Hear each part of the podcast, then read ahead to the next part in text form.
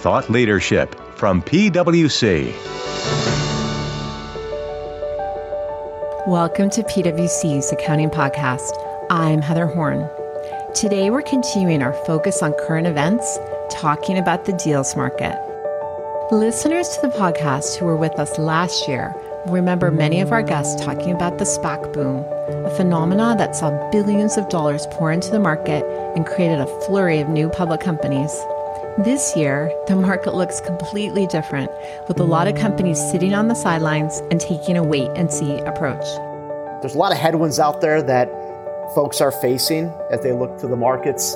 So it's, uh, it's a much quieter year than the excitement that we saw in 2020 and 2021. Uncertainty is bad for the deals environment across buy side, sell side, capital raising, et cetera, right? Typically, in periods of volatility, you see deals markets behave like they are now. Those are my guests, Mike Bellin and John Van Osdol, partners in PwC's deals practice. Mike and John are here to give an overall update on what deals are looking like in today's economic environment, as well as bringing a few key tips for what companies who are waiting to time the market can be doing to get ready for a deal once it does heat up. And even if you're not currently looking at a deal, there's definitely things in here you'll want to think about as you think about the economy more broadly. We have a lot to cover, so let's get started.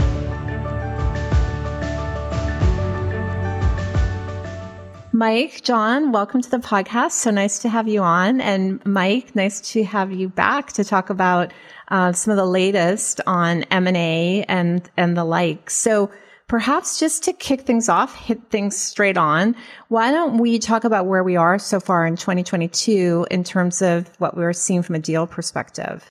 Yeah, sh- sure. Thanks, Heather, and, and, great to be back. Um, great to be here with, with John as well. Um, 2022 has been a dramatic shift from prior, prior, prior conversation around 2021 and 2020 in terms of the capital markets activity that we're seeing out there. Um, if you look at through Q3 of 2022, we've had you know shy of 25 traditional IPOs out there, um, and from a SPAC IPO perspective, you know we're right in the neighborhood of about 75, with the majority of those taking place in Q1 of this year.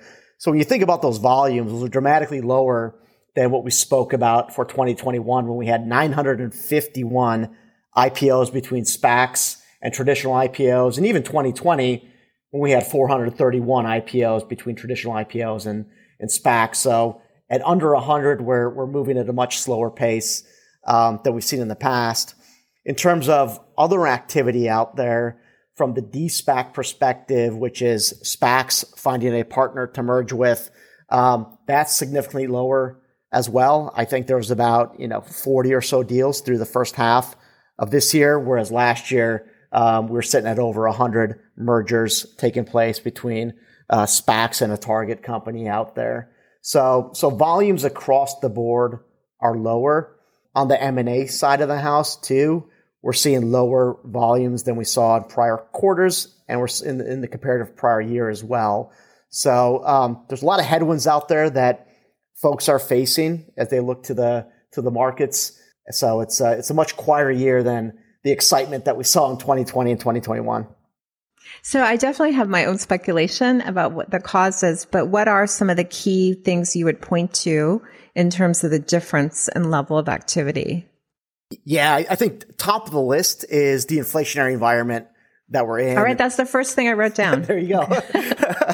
and in our, so proud of myself. in our audience, probably that's the top of their mind. We see in the headlines every day.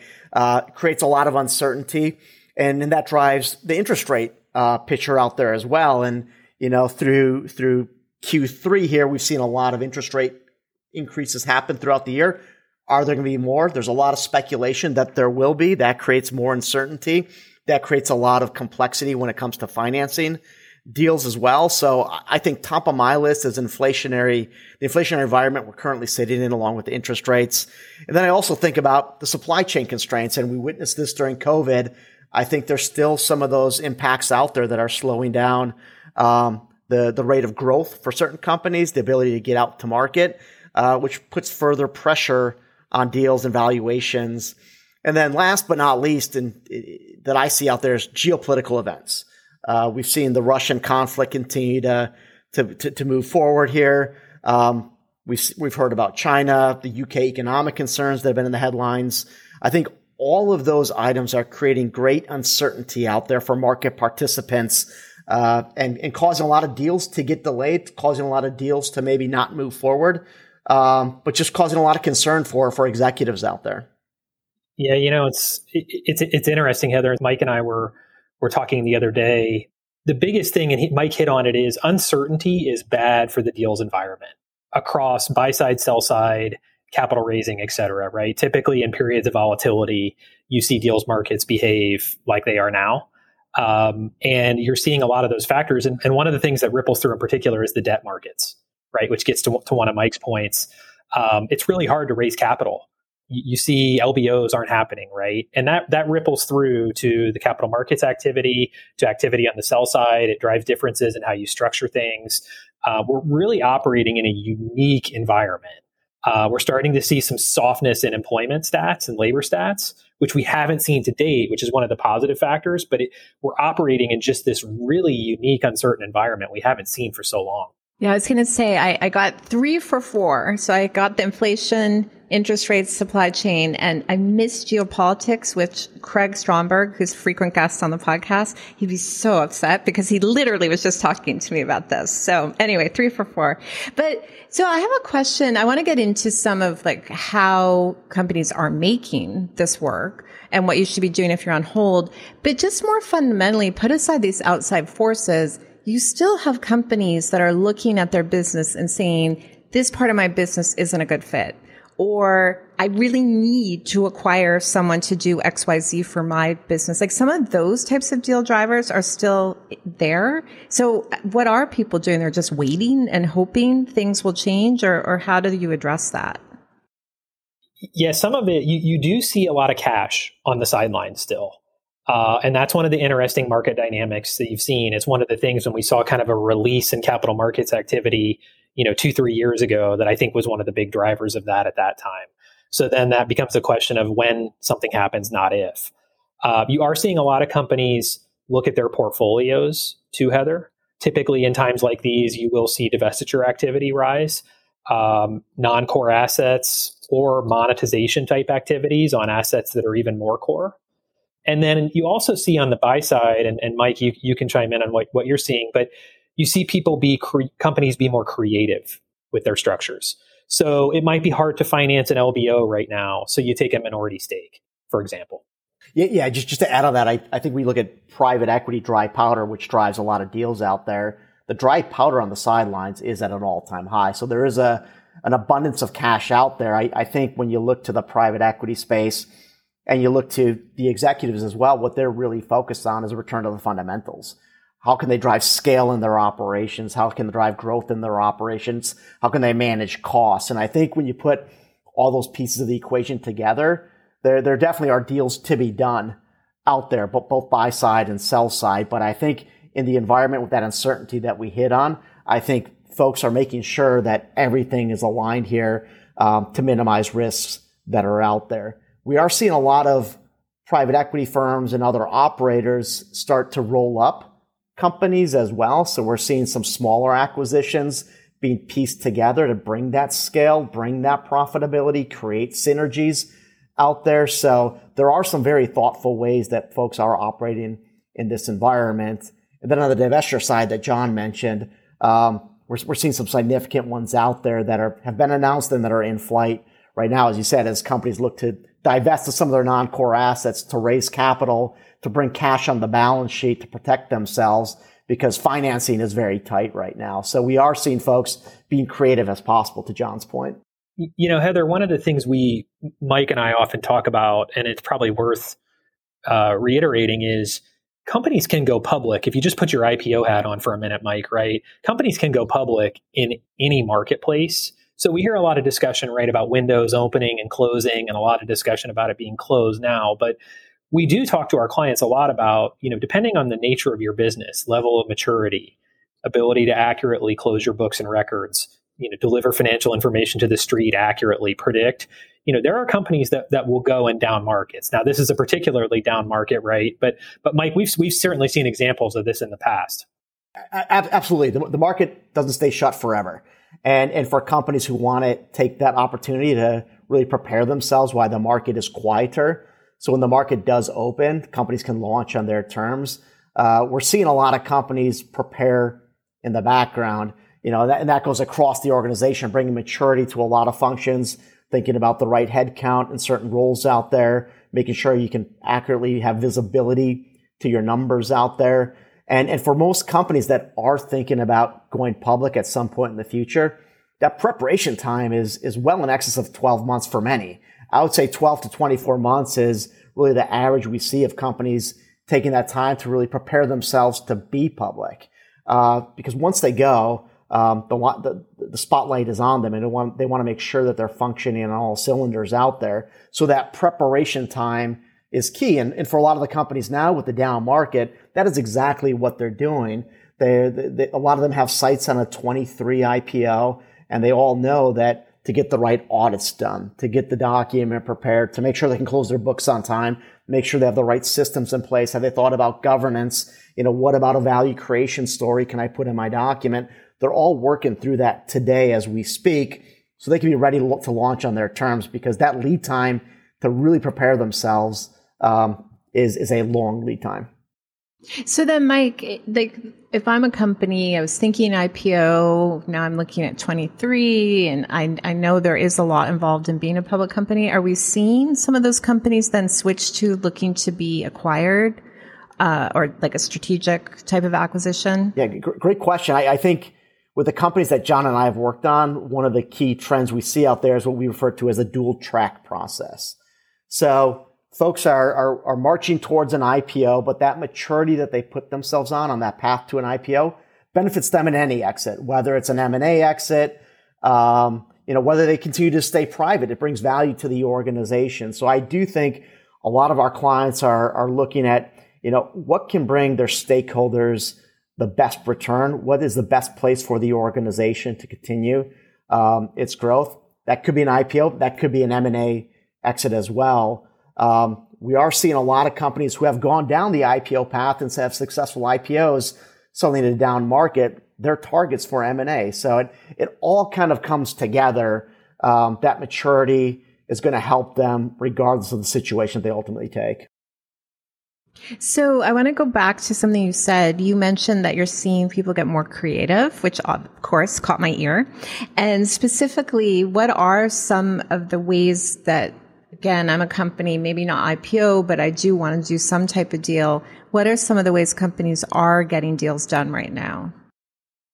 Yeah, so maybe maybe I'll throw out a couple of examples, Heather. Um, if you think about, say, for example, the financing market is tight, uh, but I, as a buyer, am very interested in this business, uh, I might look at acquiring a minority stake and but i might want to acquire a large minority stake. So i might want to get up in the 49% range which is we you know the accountants in us know that 50% right plus is a is a magic number uh, in some respects depending on governance and rights. So you're seeing a lot of structures right where maybe there's a minority stake and you're navigating okay is that really a minority stake for accounting purposes or is that a consolidation type issue? You're also seeing minority stakes with uh, financial instruments type issues uh, minority stakes with call options to acquire more, uh, minority stakes with other types of forwards, puts, other instruments that create complexity there, but right from a business perspective, allow time and optionality uh, for both buyer and seller.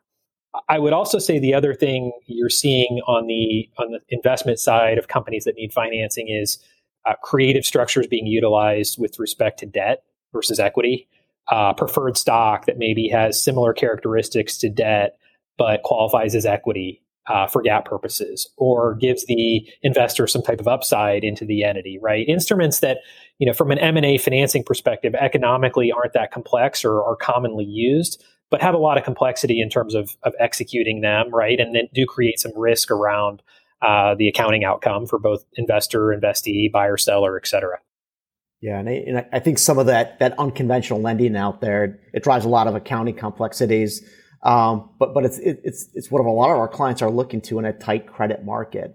A lot of the clients, you know, some clients may be flush with cash, others they need to raise more cash to make sure they are a going concern for the next 12 months out there. And some of that, those non-conventional lenders that are being more creative or have the ability to be more creative on those financing terms that John mentioned, we're seeing a big rise in that, especially from the private equity side.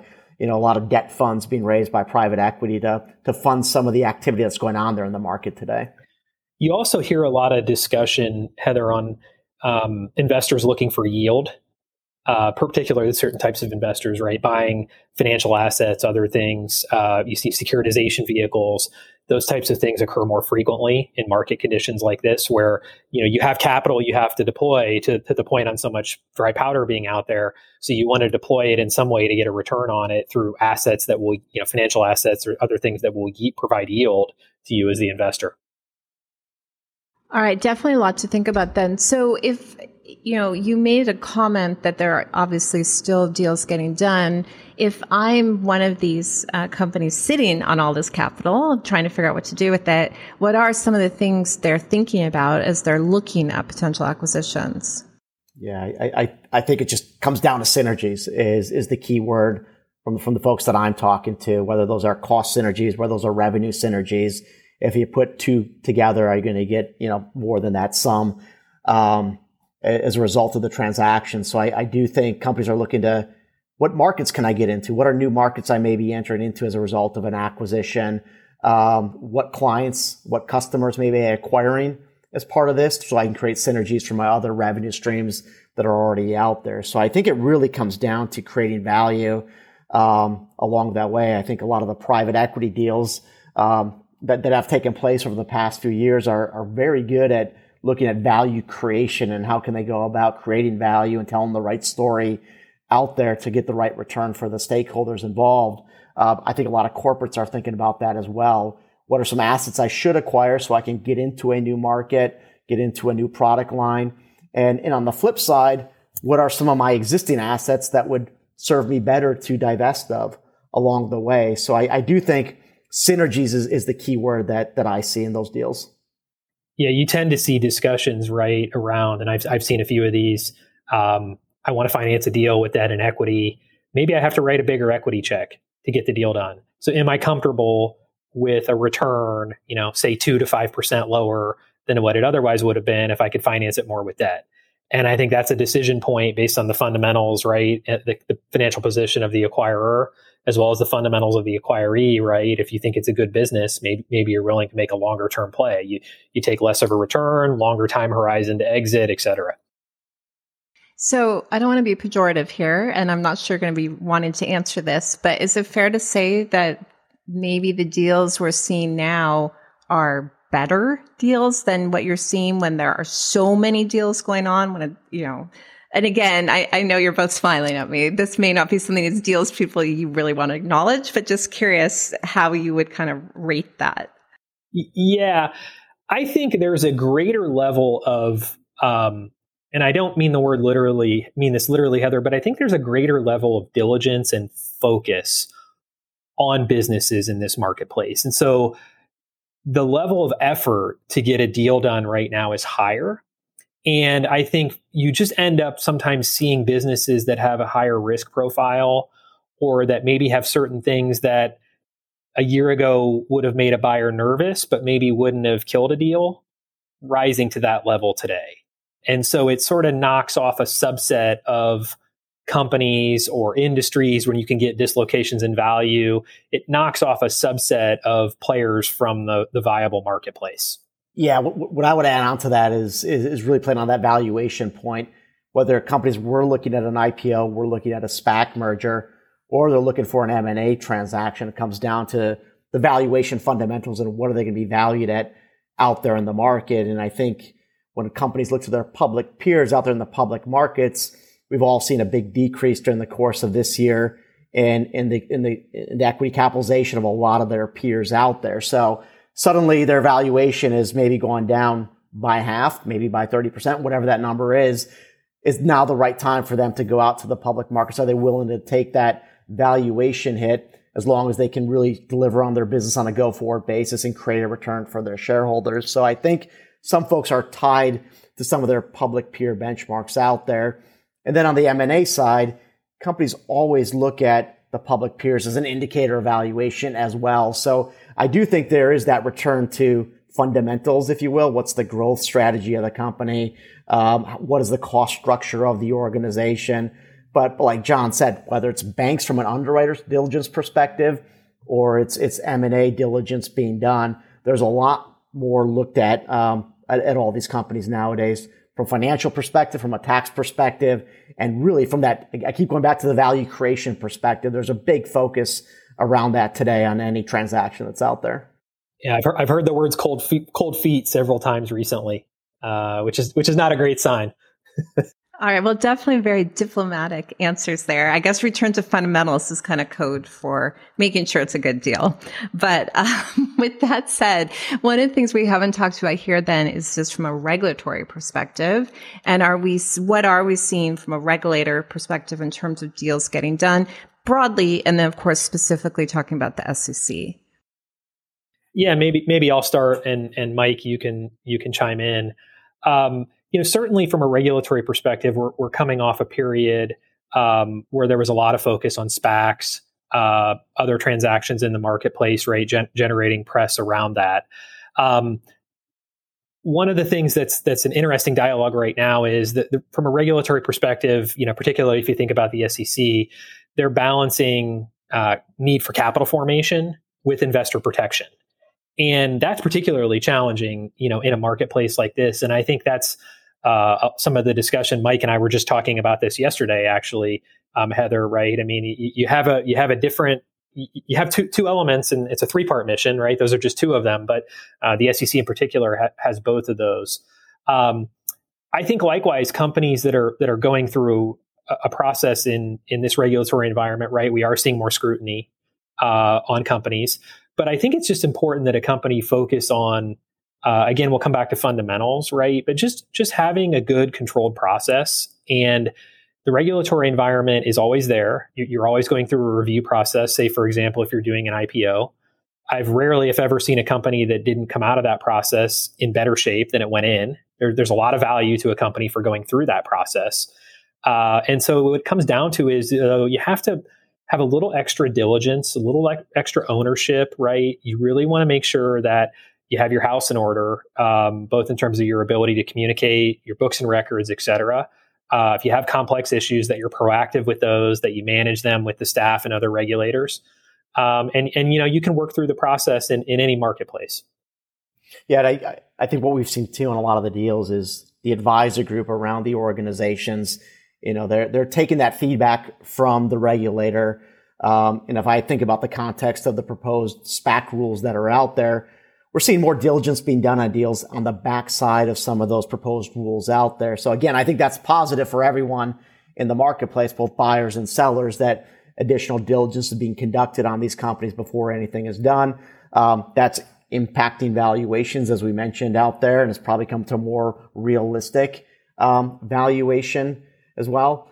But also, you know, a lot of companies are also thinking about what is the right path for me to go. Heather, you asked about an M&A route before. Maybe that's a better route in light of, you know, some of the, some of the things out there when, when folks really digest, um, everything they're going to have to be compliant with, um, or some of the risk, added risks out there of certain transactions. So we are seeing companies being more thoughtful about their path. Um, I think that's, that is a positive effect of some of the, the impact of the regulator out there in addition to what John mentioned. Mike, it's it's really interesting. We were we were talking about this the other day as well. Um, when in our in our history, right, we've worked a lot together, but in our history, a lot of the deals we've seen that don't go through, just say IPOs for a moment, um, and you think about whether it's regulatory wise or for other reasons, it's for actually things that are quite simple. Um, you have a miss on a core accounting issue, right, or you have an issue wrong um, that just didn't get get managed appropriately, right? Or you have an issue as a company with your MD&A or your legal risk factors, you have something that's inconsistent with how you market your products or services and how that translates into your S1 document. So, you know, kind of Heather, back to your question, right? Like a lot of the focus on fundamentals, you know, detail, focus on the details, like keep it simple, focus on the basics because it really is surprising. Those a lot of times are the reasons why things blow up. And, and I think I think that John, that takes us back to that preparation point you know, 12 to 24 months prior to the deal if you're thinking about an exit, and I, I'll use exit very broadly again, IPO, SPAC, M&A, there's a lot to make sure that you're, you're doing correctly. And in this environment, um, you know, we're seeing a lot of companies looking at, you know, new contracts. We talked about creative financing out there, you know, in the down market. How are companies thinking about their existing option plans and are they repricing those? Um, there's a host of just core accounting issues out there that companies need to work through in this environment. A lot of companies have dealt with COVID and COVID accounting implications out there. I know Heather, you've you've had a, a lot of podcasts on that as well. But in this environment too, RevRec, impairment, financing structures, bolt-on deals, comp arrangements, um, those are all things that we're seeing that our clients are struggling with today. So starting on those areas early, and, and John, I know you've seen a lot of that too, and, and you're seeing. Yeah, I mean it's it's really interesting. I mean, impairment is one we've been talking about, and I think Heather, you've done some uh, had some discussions recently on this, particularly non-financial asset impairments. We haven't seen a lot of these for a while, and, and so there's a lot of people having to dust off skill sets right around these issues and refamiliarize uh, themselves with what's happening. Um, the subset of, of our practice, right, that's focused on complex accounting issues, to Mike's point, is is running pretty hot right now ar- around these issues, and it's a combination of current market conditions, pent up demand for M and A, things that might come out in 23, even 24 after. Um, but there's a there's a lot of uh, discussions out there around these topics. So, in the context of impairment, then are we seeing some like bargain purchases where you know someone has to take a big impairment, so that's a good opportunity for someone to come in with the acquisition, or is that more of like a myth than something that really happens? I haven't seen that exact uh, situation recently, Heather and Mike. You can jump in if you have, but but what I have seen is investors looking at industries that are challenged right now as buying opportunities. Uh, and that might be before the actual impairments are taken, you know, depending on the timing. But there are dislocations occurring, especially given geopolitical conditions, conditions in the debt debt markets, et cetera, that investors are looking at. Yeah, I, have seen a lot of volatility play into deals. Um, coming through in, in particular sectors. I mean, if you look at energy, and I'll call it the run up that energy has had during 2022, um, from the start of the year where we were to, to where we are today, you know, energy prices are higher. So I've seen some deals that have been inked and agreed upon in earlier in the year, closed later in the year. Those companies have recognized bargain bargain purchase gains um, simply because the value of the assets is much higher given where energy prices are today or commodity prices are today versus where they were at the start of the year. So I think in certain sectors where we're seeing some of the bargain purchase gains come out there. I, I do think on, on the buy side, as, as John mentioned, there are some very um, thoughtful niche plays where maybe it's a little bit harder to, you're willing to pay up for because you are getting those synergies or whatever the deal value driver is. Um, but I've not seen a connection between the two. I've just seen it in certain sectors where it's been played out that way. All right, very helpful perspective. So you guys started talking accounting, and I do want to come back to that. But before we do, a couple other forces I want to check in on. So, Mike, early on you mentioned geopolitics, and we touched on it briefly, but I do want to delve a little deeper because as we think, you know, we talked about some of what's going on in the US, but if we look more broadly in the world, a lot of turmoil, right? There's geopolitical issues, a lot of market turmoil and other things. So are we seeing that result in less, I'll call it multinational type of acquisitions and more just focus on a US market? Or does that just mean there's more opportunity to maybe do some deals, you know, other part in other parts of the world?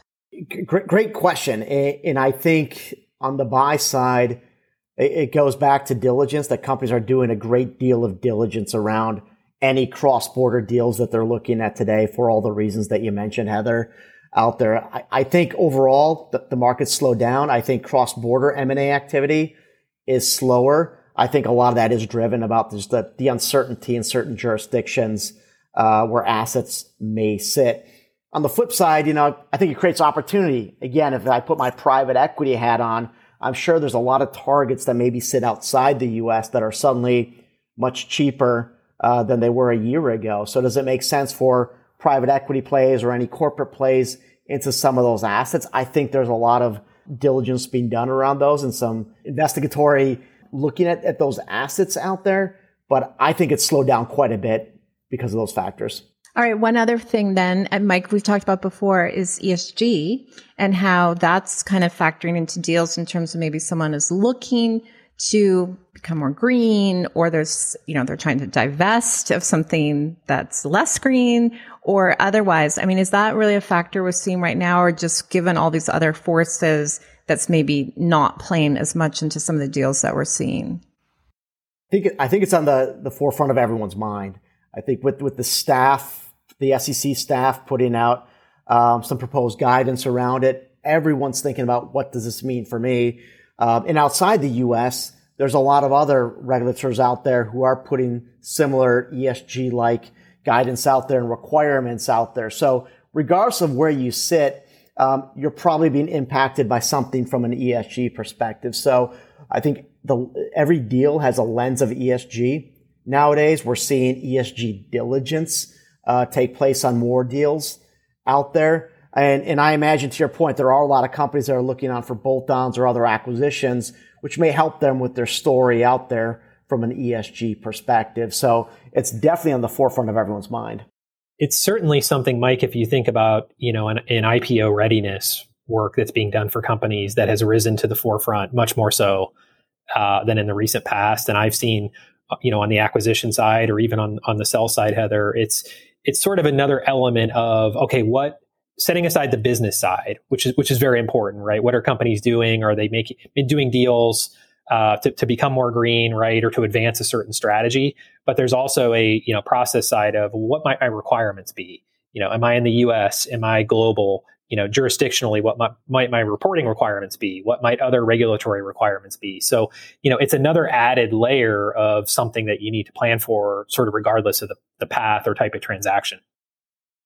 All right, very helpful. So I want to go back. That was actually great segue. It's almost like you knew what I was going to ask and talk about IPO readiness or deal readiness. And we've touched on it a few times, but I just want to make sure we don't give it short shrift, which is let's say I was thinking about a deal and for whatever reason it is on hold and I'm, I'm not going to do something yet. Or maybe I'm just finally getting to the point that it makes sense for me to start thinking about it. What are some of the things companies should be thinking about now? And I know we've talked about some of them. I just, like I said, want to make sure we kind of get them all in one, one place, what companies should be doing. Yeah, and I'll, I'll, I'll focus on the public markets out there. So IPO, SPAC mergers. I, I, think some of the long pulls in the tent for, for any organization are, are close times. How quickly can you close your books? As a public company, you want to close under 10 days. I think best practice is five to seven days that we've seen out there a lot of private companies, because they don't have that required cadence to close, they're on a 15, 20, maybe more than that close out there. So how can you shorten it through the lens of people, processes, and systems out there? And that is typically a heavy lift for any organization to do. Um, I think the, the other area is processes and controls. Um, even though most companies going out today don't have to be compliant with Sarbanes-Oxley day one, they want to know what are the material weaknesses. Um, processes help any organization bring that maturity, bring that value. So we're seeing a lot of companies start with items like SOX sooner than they maybe otherwise would um, when they're really under pressure to get out there and go public. So I, I think those are two of the big areas. And then just making sure they have the right audits done and they're thinking about all that complexity that, that John mentioned earlier around should I think about an impairment in a prior period? If, if I did recast um, some of my share, share plans, what does that look like from an accounting perspective? There's a lot of complexity in all of that that companies can get well ahead of. So when they do go IPO, they do a SPAC transaction in the back of their 2022 annual accounts, they're ready. They can get through that audit effectively. Um, and they thought about what it means to be public out there. Yeah, when you go through the readiness process, Heather, right, you're going through it cross functionally as an organization. So accounting, HR, systems, governance, other things.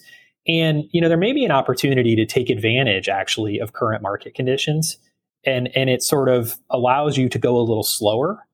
Uh, sometimes where companies can have challenges, right? You, you go public, you, you have the party, you pop the champagne, and you know you go, oh geez, now in 30 days I have to report out, and maybe your level of maturity wasn't where you wanted it to be because it was such a heavy lift to get to being public.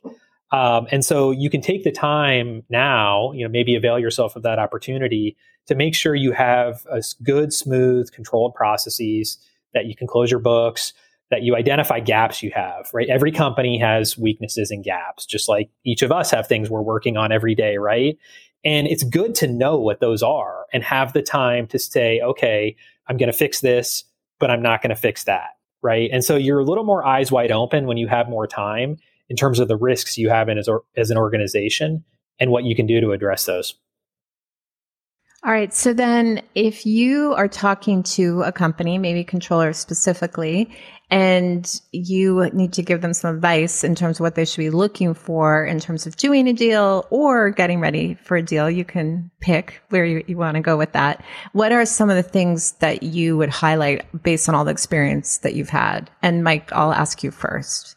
I, I think it is start early. Um, these processes always take longer than anyone expects.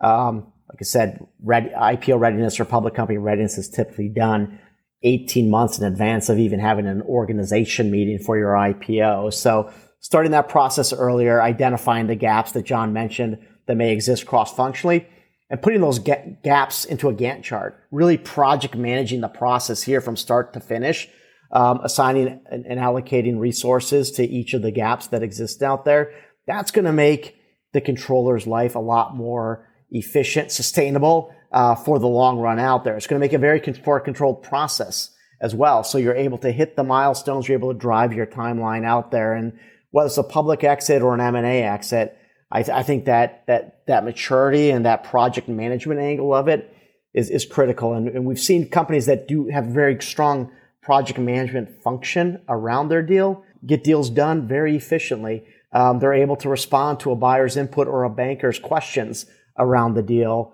So, so I do think starting early is, is key.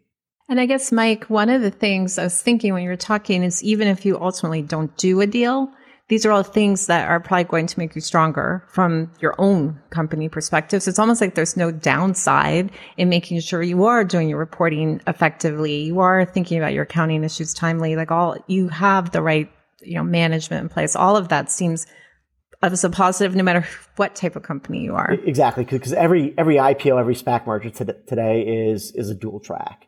And if a private equity firm is looking at you, if a corporate is looking at you, and you can deliver your numbers shortly after year end, if you can show them the visibility you have to your future earnings out there, if you can show them you have processes and controls in place already, all that is going to add value to the organization regardless of the exit.